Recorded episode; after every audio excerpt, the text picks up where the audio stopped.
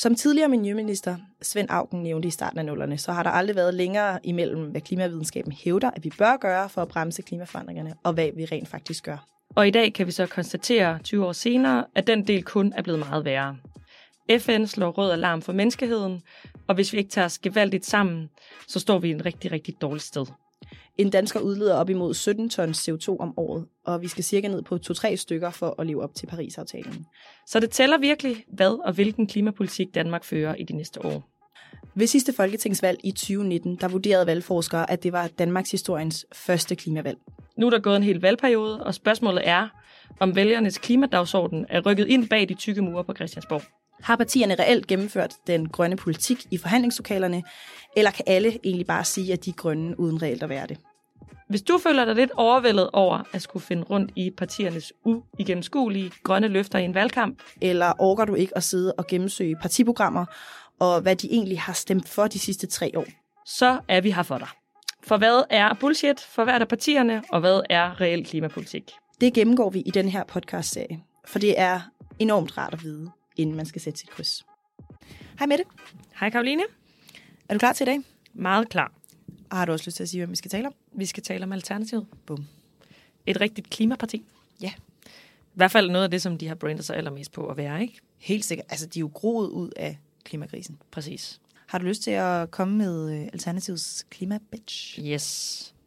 Alternativet startede som et opråb om personlig frihed, noget med social værdighed, noget med levende og bæredygtige fællesskaber og ny demokratiforståelse. Det er et parti, der ønsker at, ligesom at gå imod myten om, at vi kan vækste os ud af kriser. Kriserne, der sker i samfundet, det er skabt af et ensidigt fokus på økonomisk vækst. Vi skal have systemisk forandring, politisk mod til at gå imod frygten for at tabe for eksempel fossile arbejdspladser. Vi skal ind i kampen for nye arbejdspladser. Vi skal tænke i bæredygtige fællesskaber. Vi skal finde et politisk mod til at tro på, at forandringen til både grøn omstilling, men en bæredygtig fremtid, det er en mulighed for at forme et bedre liv. Så en positiv fortælling om, at vi skal være i mere i overensstemmelse med naturen og med planeten. Okay. Ja. Hvad øh, kan du sige lidt om Alternativet? Ja. Hvornår dukkede de op i dansk politik? Hvad havde de af indflydelse? Hvad valgte de at gøre til at starte med? Altså Alternativet er jo også kendt for lidt at være et Uffe Elbæk-projekt. Altså Uffe Elbæk, som er meget kendt i dansk politik for at være den her lidt flyvende, fejslige person, som er kreativ og som kan formå at tale meget på sådan en visionær måde. Øh, så det startede ligesom med, at man særligt i 2015 var et af de partier, der virkelig fik klimaet på dagsordenen. Mm. Havde ligesom udspil og gik til valg på, at man virkelig gerne ville en bæredygtig fremtid, og man havde nogle klare visioner for, hvordan man skulle lykkes med det.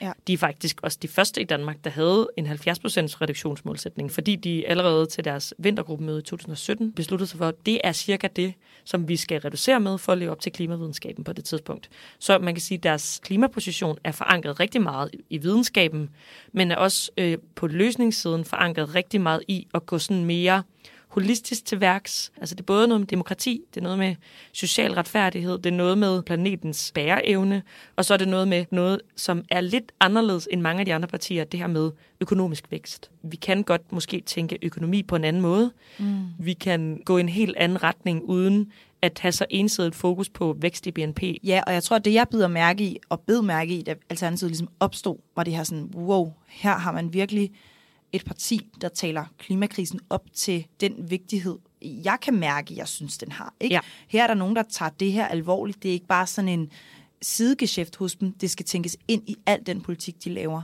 Præcis. Og de fortsatte jo også efter 2015 med at være sådan ret frontrunner på de her ting. Eksempelvis havde en klimaplan i 2018, som ja. sagde nogle ting, som andre partier ligesom ikke havde sagt på det tidspunkt. Altså de sagde, at salg af nye fossile biler skulle forbydes i 2025, mens andre måske sagde i 2030. Ja. Det handlede om, at de sagde, okay, fødevarens klimabelastning skal ligesom indgå i en prissætning. Her var de allerede inde i noget med en CO2-afgift, også enormt tidligt. De sagde, at landbrugsproduktionen skulle være fossilfri inden 2030, og at man skulle udtage en masse lavbundsjord, som vi også ved har en kæmpe klimaeffekt.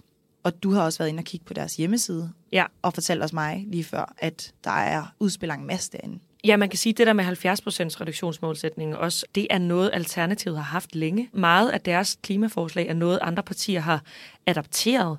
De er kommet med nogle virkelig brede, forankrede løsninger på strukturelle udfordringer. Altså, jeg har meget mærke i deres landbrugsudspil, som netop går til en problematik, som ikke kun handler om, hvad vi producerer og hvordan vi producerer det, men som handler om, at de foreslår nogle ret kreative ting. Altså de foreslår for eksempel, at man nedsætter momsen på planter og på, på grøntsager. De foreslår, at man skal have meget mere demokrati ind i landbruget. De kommer med nogle helt andre tilgange til, hvordan man kan se, at et landbrug kan se ud. Klart, og jeg tror heller ikke, de er bange for at gøre sig uvenner med nogen. Nej. Rigtig mange af de forbehold, vi ser hos andre partier, hvor vi siger, mm, I tager ikke fat om roden af problemet her, fordi I netop vælger at frede bestemte mm. virksomheder, eller bestemte former for praksis, eller at I ligesom siger, at folk skal have lov til at, at leve deres liv præcis som de gør det i dag, på bekostning af de mennesker, der kommer efter dem. Ja. De andre partier skylder ligesom en masse af de her mennesker nogle ting, og så alternativet, fordi det startede med at have klima så centralt, ja. er ligesom heller ikke blege for at sige, godt, vi bliver nødt til, at når vi taler landbrug, bliver vi også nødt til at tale om den animalske produktion. Ja. Og vi bliver nødt til at tale om, at det hænger sammen med biodiversitetskrisen også, ja. samtidig med, at det handler om klimakrisen. Ja. Når det kommer til transport, så siger de, at det her handler om vejtransport. Kig på tallene. Vi kan se, at langt de fleste udledninger fra transporten kommer fra vejtransporten. Ergo nytter det ikke noget, at vi alle sammen transporterer os i biler, som vi gør i dag.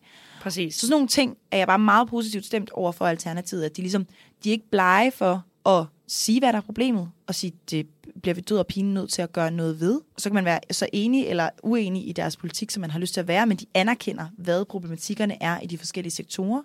Plus, at de går altså ind i nogle af de kampe, som andre partier vælger at overse, fordi oh, det virker ikke så akut lige her nu, ikke? Ja, og de forsøger at lægge sig et sted sådan midten af dansk politik, og ligesom sige, hvordan kan vi lave noget, der er lidt bedre og lidt grønnere, men som også måske ændrer nogle af strukturerne. Helt sikkert.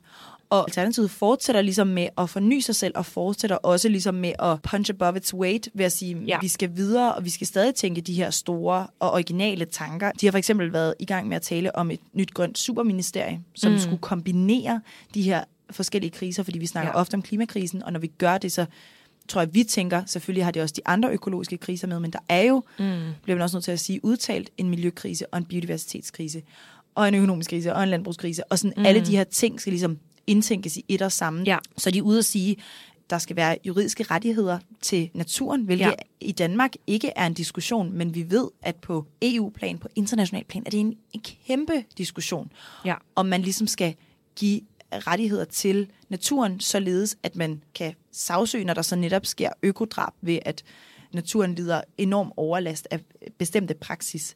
Det samme kan man sige om havet. Mm. Også en ting i Danmark, hvor sådan, det er der ikke rigtig nogen, der tager sig af. Altså kommunerne fraskriver sig ansvaret omkring, hvem er det ligesom, der har ansvar for, at deres ja. havmiljøer er gode. Der er lige kommet enormt mange historier på det seneste om, at de danske farvande er fuldstændig døde. Det er også noget, hvor Alternativet går ind og siger, selvfølgelig skal der en havindsats til, der. Altså de kommer med de meget øh, videnskabstunge, øh, helt konkrete måder at reducere på, men de kommer også med den her sådan, helhedsforståelse af, sådan at, at tingene skal tænkes sammen, og at når man taler om landbrugspolitik, så handler det også om netop natur. Mm. Og det her med, for eksempel på deres hjemmeside, inde på alle mulige andre partiers hjemmesider, så kan man for eksempel trykke på klima, eller man kan trykke på øh, alle de her forskellige faner, de har, øh, hvor de har deres politik på et område.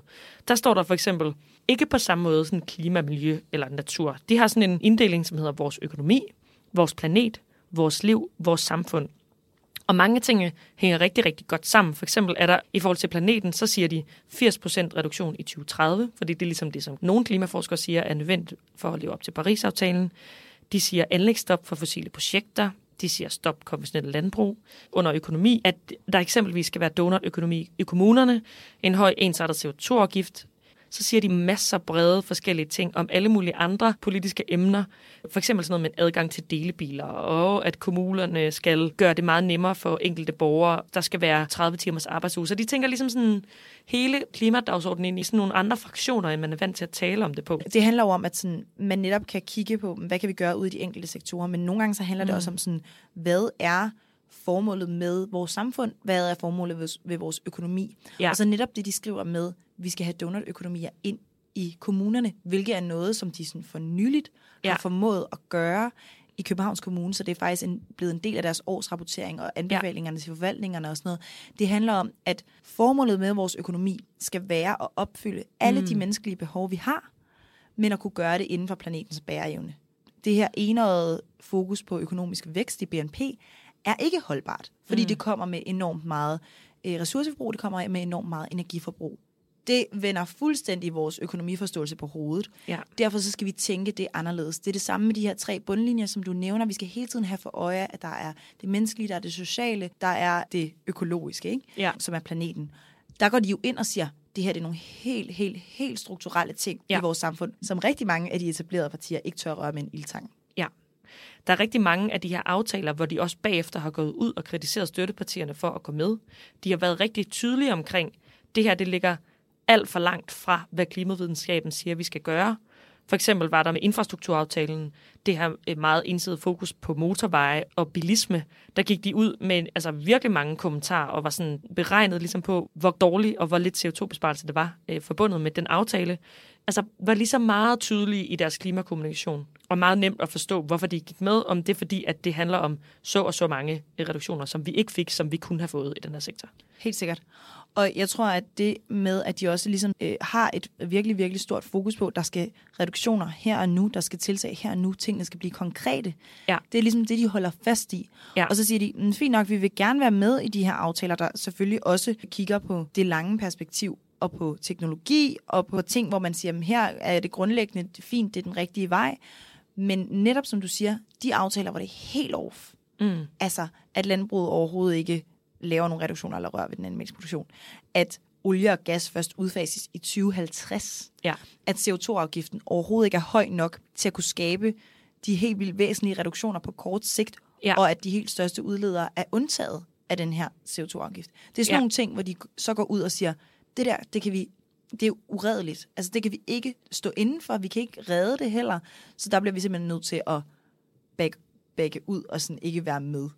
Ja. Der synes jeg også, øhm, at det er befriende at have et parti, ligesom vi har talt om nogle af de andre partier, der tør at sige, her til ikke længere, ikke? Fordi ja. ellers så kunne man bare gå ind og sige, oh, den var også, altså den her aftale var grønnere, end hvis vi ikke havde gået med. Og sådan, så ville ja. man lige så stille bare bevæge sig ud af den tangent, som alle de store partier, som vi jo har etableret på nuværende tidspunkt, ingen af de helt store partier har noget klimapolitik, der lever op til klimakrisens alvor. Ja. Så vil man bare gå med på det, og det kan man umuligt kalde sig et klimaparti, hvis man vælger at gøre. Og der synes jeg egentlig også, at Alternativet finder en ret fornuftig vej, hvor de ligesom siger, at vi kan godt samarbejde parlamentarisk, men der, hvor det er helt gralt, det kan vi simpelthen ikke. Nej, der hvor de ser, at de kan rykke noget, der gør de det. Altså der er cirkulær økonomi, der er boligaftale, der er nogle meget konkrete eksempler på, hvor de har fået nogle konkrete reduktioner med nogle meget konkrete tiltag. Men de store linjer for, hvordan at vi netop ikke skal øh, hente olie og gas, øh, som vi selvfølgelig ikke skal i 2050, der siger de, selvfølgelig skal vi ikke det. Det er antividenskabelig politik, det gider vi ikke at føre.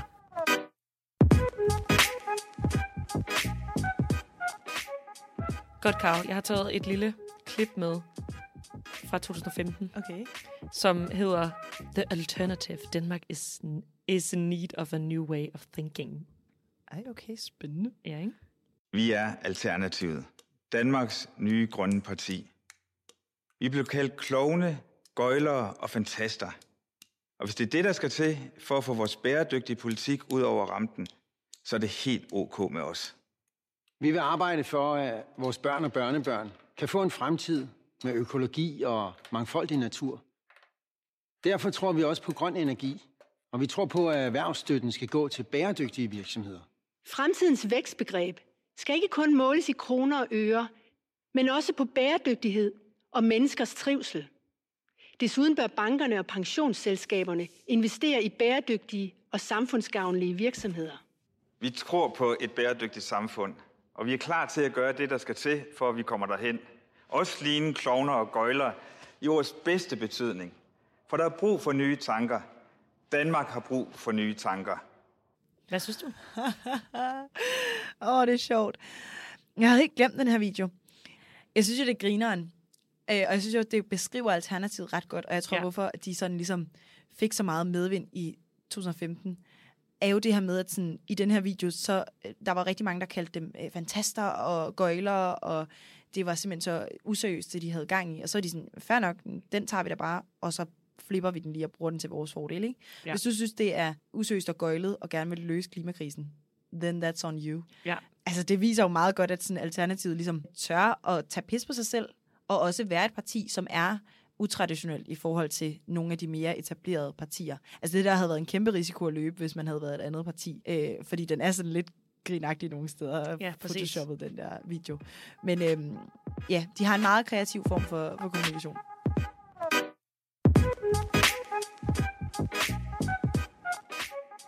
det, der jo også lige er vigtigt at, at minde om i forhold til Alternativet, er jo fordi, de har været de her frontrunners til at starte med. Ja. Så øh, får de jo et bravende godt valg i 2015, som Ja. er det første valg, de ligesom er med til. Og så i 2019, så bliver de meget mindre, fordi lige pludselig har andre partier ligesom fanget, okay, Ja. Det her det er altså virkelig noget, der kan rykke vælgere.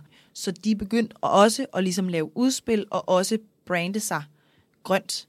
Ja. Øh, vi ser det hos Radikale, vi ser det hos SF, vi ser det hos Enhedslisten. Hvilket vil sige, Alternativet formår ikke at slå igennem med samme sådan, grønne slagkraft, som de havde i 2015. Mm. Og det tror jeg også, hvis jeg skal vælge at kritisere Alternativet for noget, så er det også, at der mangler lige den sidste sådan der power til, at man rent faktisk forstår deres vision. Fordi det gør du og jeg, fordi vi er inde og kigge helt ned i deres klimapolitik og kan se de enkelte udspil og se, hvor mange forslag de har, Ja. og hvad kvaliteten på de her forslag egentlig også er. Ja.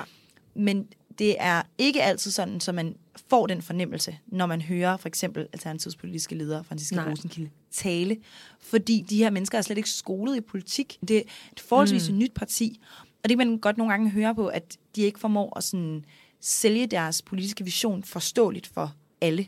Og Ja. der vil jeg sige, der håber jeg virkelig, at Alternativet ligesom får oppet sig og får skabt den her meget klare fortælling omkring deres vision, og får skabt den grønne samling blandt de grønne partier, som gør, at der er tillid nok til, at man kan stemme på dem. Fordi det er det vigtigste for klimakampen lige nu, at der er nogle helt, helt klare og kompromilløse grønne stemmer, der ligesom kan gå sammen og sige, godt, det skal ikke være spærregrænsen, der stopper os i at komme ind på Christiansborg. Ja, og hele den her måde at forstå politik på, det håber jeg også, at Alternativet på en eller anden måde kan influere andre partier til at gøre. Mm. Man kan sige, at de har ligesom influeret mange partier til at tage klimadagsordenen og komme med nogle konkrete løsningsforslag og konkrete reduktionstiltag. Men dermed også at tørre at tænke økonomi sammen med klima, tænke natur og klima sammen, tænke menneskeliv og klima sammen. Det tror jeg bare, det er så væsentligt for den måde, vi kommer til at se politik på i fremtiden. Ja.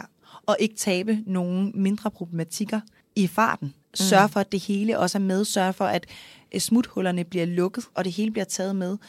Det er noget, som Alternativet, jeg synes, er enormt garant for, fordi mm. de netop vælger at tage de her emner med. Og jeg tror, det vil være et enormt stort tab for dansk politik at tabe Alternativet. Mm. Og jeg håber derfor, at de bliver valgt ind, og jeg håber også, at de kan blive ved med at skubbe de andre partier Ja. i en mere klimaprogressiv retning, som de har gjort indtil videre, fordi det har været uvurderligt for dansk politik.